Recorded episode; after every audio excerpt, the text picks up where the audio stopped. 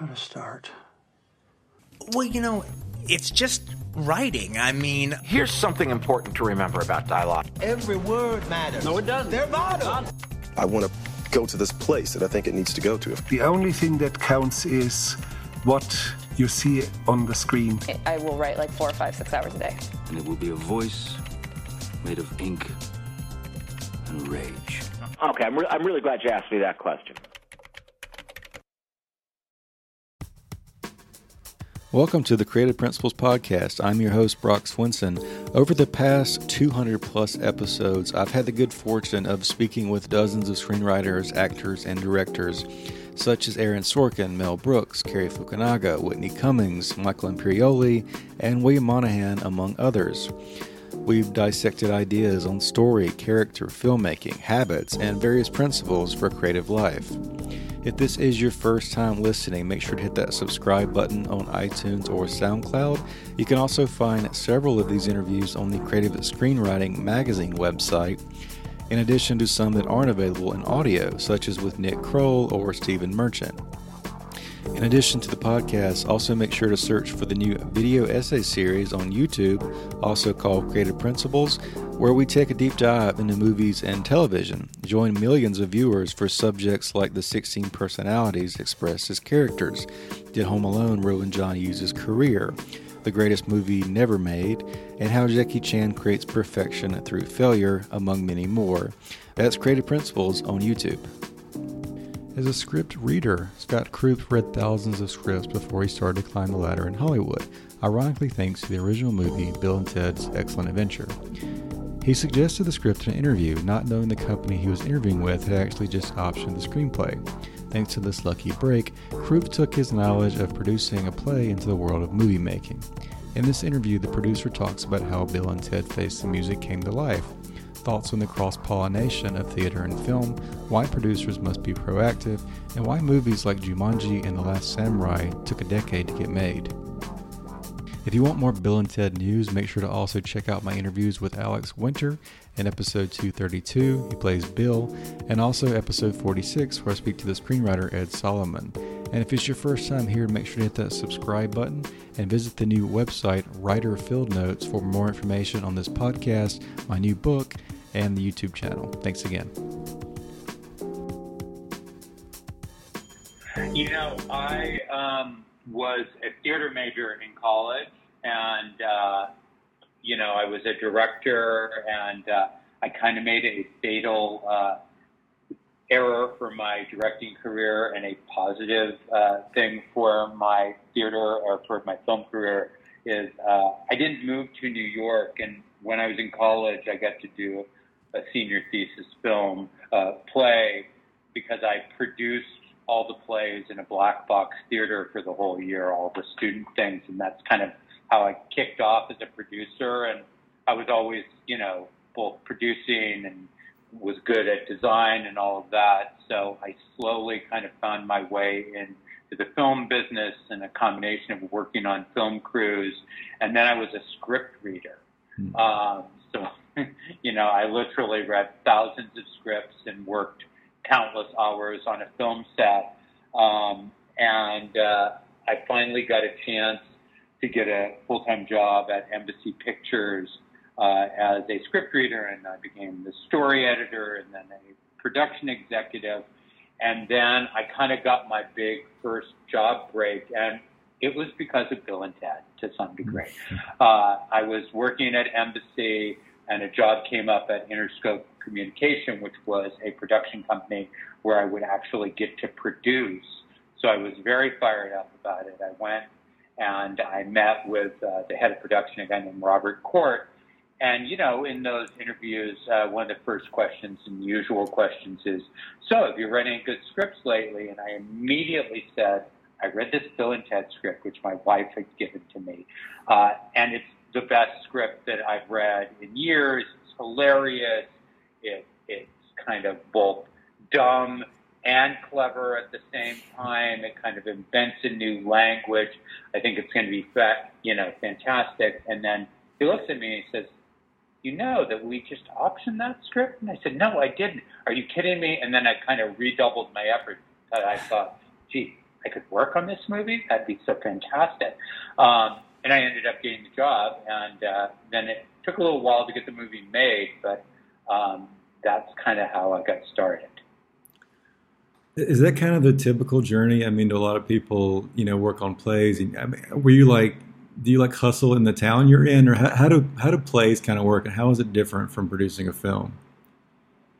You know, it, it's there are certain aspects of it that are really similar, and I and all of those aspects have actually served me well in my film career, which is you know story analysis and performance and um, production value and how to create an illusion and you know doing it on stage you're doing it with a fixed audience live but doing it on film you're you're still creating illusions all the time um, so you know I think it, that a lot of people in the film business have their roots in the theater. Um, certainly practically every performer does um, but I think a lot of um, you know directors, writers. Um, I know, like Chris Matheson, who was one of the writers at Solomon, met each other at UCLA, and they were both in theater program there. Um, and they used to do the Bill and Ted characters. It was an improv bit that they did. Started, I think they started doing it for a class, and then they started performing it elsewhere. So, you know, a lot of people find their way from um, theater into film. Um, and a lot of it is, you know, one is it's harder to make a living uh, in the theater business, um, fewer jobs, lower paying, and film is, you know, it takes a lot more people to put together a film. Um, although, you know, putting together a play, particularly like a Broadway play, takes an enormous amount of money and resource. Um, but I think that also something that's kind of happened is as kind of new media goes in and all of that, I think there's been a little more cross pollination between theater and film. You know, this whole thing with making VR experiences. There's a lot of technology that is very film oriented, but a lot of it is about theater and staging and the relationship between the performers and the audience and how you tell a story. So I think that it's starting to kind of come back together again, which is great because, you know, we now live in a world where entertainment, you know, a lot of things are possible that seemed impossible and new things are coming up all the time. And, you know, at this point in time, uh, we can all use a little bit of that because everyone, you know, the idea of being able to escape into entertainment, I think, always has been a good idea for people or how to express things that are going on in the world and reinterpret them and make a whole new audience consider them. It's all pretty relevant now. So um, I think that's how kind of the two kind of cross pollinate. What's kind of so? I mean, you've been in the business for a while. I know that some projects are likely easier than others, but What's kind of the process like from your end to balance the creativity plus the business? Does it start with like you're you know you're passionate about a script, but when does it kind of change from like being proactive to reactive and like putting out fires, or is it just constantly just like you're just handling everything as it comes at you? You know, the the role of a producer is is a, a very proactive role. I mean, our responsibility as a professional, and I think a lot of people if you ask them what a film producer does, they truly have no idea. Um, and that's probably because when you see credits, you see a thousand different names. um, and each one has something to do. But a real, true film producer, uh, and kind of the way I was trained as a producer, was the job of the producer is to find the material, to pull together the talent, to work on it. Uh, so a lot of times you're finding the original ideas then you're finding writers and directors and actors and you're putting that together. And, you know, our role as a producer is to figure out how to get the best out of people and also to know enough about the business to know that there's a market for something. Um, and again, in the kind of the new entertainment world, the market has actually broadened. So there's so many different platforms to create entertainment and to tell your story on. So there, there's even if you have a kind of an obscure idea, sometimes there used to be no outlet for that. I mean, to look at art movies uh, or foreign movies. Really a good example is that everyone used to think, ah, who cares about foreign movies? Hmm. Well, suddenly we're watching foreign TV shows now on Netflix and loving them. Um, and you know, I'm always very excited about that because I'm, you know, I'm a longtime Academy member and I'm part of the uh, International Film uh, Division. I have been for years, and I've been on the executive committee. So I see a hundred foreign films a year easily, um, and I love it. But it always used to be, uh, I don't really want to do it. You have to read subtitles when she, you know. But now it's interesting because the whole new generation you know, younger generation doesn't really care about reading subtitles. They're kind of used to it, probably because of gaming and because of using computers. Um, so now you have, again, it's this kind of just big opening out. Um, so back to the process. So you figure out what the audience is, and then you have to go and figure out how to get someone to put up the money. Now, I can tell you, I've had projects that have gone really fast I've had projects that have gone pretty slow. Um, you know, the first Bill and Ted movie, you know, from the time we started working on it to the time we made it, took about two or three years, which is actually pretty quick. Um, you know, uh, even though, you know, we went through a thing, we originally set it up with Warner Brothers and then Back to the Future came out and it kind of sidetracked the project and made them think about whether they wanted to do it. And kind of weirdly, as a result of that, um, it went from Bill and Ted driving around in a van to Bill and Ted traveling in a phone booth that was a time machine. So uh, something good came out of it. And then we set it up at uh, Dino De Laurentiis' company, DEG, and we got it made. So, you know, that took about three years. Unfortunately, they then went bankrupt and we had to kind of fight to find a distributor again. And again, it's the producer who kind of drives that process. Um, and, and so we did. Uh, so, and then the second one happened really fast because the first one was a success. But this new one, you know, it basically came up because all of us who had worked on it, and, and you know, it was an important film for all of us because it was early in our careers and uh, we had a great time making it, and the result was really good. So it launched a lot of careers.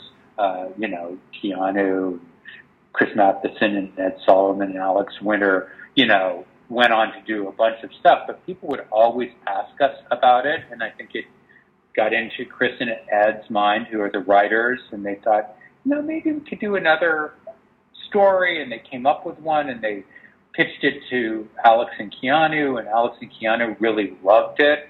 Uh, and then they kind of reached out to me to come and see if I would produce it. And we were all thinking, oh, well, everyone's going to want to see a Bill and Ted movie because, you know, Keanu, while he was promoting other movies, people always asked him about Bill and Ted. And same with Ed Solomon, it just happened all the time. So we figured everyone must know what we know that there's a big fan base out there for it. Uh, but in fact, they didn't. And if you look at it on a business standpoint, the original movies only went out domestically and internationally. They only went out in English language territories. So there wasn't a lot of data that just proved that it was a good business proposition. Hmm. So we uh, initially kind of got, you know, I think it took about 10 years to get it made from the time that the guys came up with the idea to getting it made. And I was on for about eight years of that ride. Um, and we, you know, we got a lot of, yeah, you know, no, it doesn't seem right, and such a big gap. And do people want to see this kind of movie with grown men in it? And then we just wouldn't give up on it. Um, and that is kind of the key to being both a good producer. I mean, it really is. You just have to never give up. Um, you know, I've made other movies. Jumanji took 10 years, the original one with Robin Williams, mm-hmm. and Last Samurai took 14 years. Wow. So, you know, you just have to stick with it. And, you know, you keep working on it. And it's true of all of these projects. You keep working on it. You don't give up. You listen to what isn't working for people. And then you hit this point, kind of an inflection point, and we definitely hit it on Bill and Ted Face Music, where we had a good script. It had a bunch of great stuff in it, but it wasn't quite all there. Um, and then suddenly came up with a really good, the guys, the writers came up with a really good idea for how to end it, um, and made a couple of really key character changes to kind of build up the family story a bit. And then suddenly people started reading it, and it wasn't like they were thinking about it like a business proposition. They said, you know, this is really funny, and like, and Keanu doing it now, and Alex, this could work. So you know, it's just this kind of that resilience and the the stick to itiveness that, and to be honest, relentlessness is really important to kind of the process. And I think that is kind of, in my view, kind of the key to producing is to make sure that you put together something that you think is really high quality and that there's an audience out there that it speaks to. And then just be prepared for the long fight because that's usually what it is. Do you see it? I mean, some of those that take 10 years. I mean, are you, are you just kind of, you know, balancing or repurposing points of leverage? Like, for example, like, was it uh, was it Tom Cruise coming on the Last Samurai, or like you know what's usually the last step or something like that that goes over the top? You know, it's interesting. Last Samurai really went through a huge evolution. It started off as an entirely different genre of movie. You know, much more like a buddy, you know, movie about two cowboys who lead a cattle drive in um, ancient Japan delivering a gift to the Emperor of Japan. Oh, wow. And then it just kept, and totally different. Yeah. And and that script kind of just got thrown out, and then it then it became kind of the serious version of that. And then we were really lucky enough to get the interest of Ed Zwick on it. And Ed, there was something about the cattle drive thing that just didn't feel right to him. Um, it, and and you know, and he was going to withdraw from the project. And I had thought that he was a perfect director, and we had talked a lot about his love of epic Japanese movies and samurai movies. And so I just did one of those, and this is a classic producer thing where I just said, you know, Ed, you are the right guy. How can we reimagine this project so it's something that you would be interested mm-hmm. in? And he did it, and he really came up with you know, it was about the end of the samurai era, and it was an entirely different story. And then, you know, to my delight and amazement, he interested John Logan, who wrote Gladiator, and as you probably know, is a brilliant writer. And they worked up a new story that was a story of a, a, a officer who was kind of had, you know, kind of had worked in the Indian Wars and was kind of an embittered person and seeing a last, you know, people, uh, indigenous people treated really badly. And then he ended up, you know, on this gig to train soldiers in the modern army and then fell into the story. And it was a brilliant, they just constructed a brilliant approach to it. And we wrote a great script. John wrote a great script. We, I, I just sat on the sidelines, to be honest, and watched two brilliant guys. And that is a producer's job. Get good people, get them working on a great idea, and then um, let them do their thing. Uh, and they did. And we had this great thing. And they wrote such a good script, and it was really hard to cast um, because a lot of people, when they read it, uh, perceived that the Ken Watanabe part was better than the Tom Cruise part hmm. um, because he was kind of the you know the noble, you know, kind of more the mythic character, and and the the other character was was not quite as strong. And we kept, we got, you know, a lot of actors didn't really see it, including Tom Cruise. And, and then Ed, you know, we kept talking with Ed back and forth why he thought we weren't getting it. And I kept going, God, we got it. Maybe we need to do something with the script and work on that character.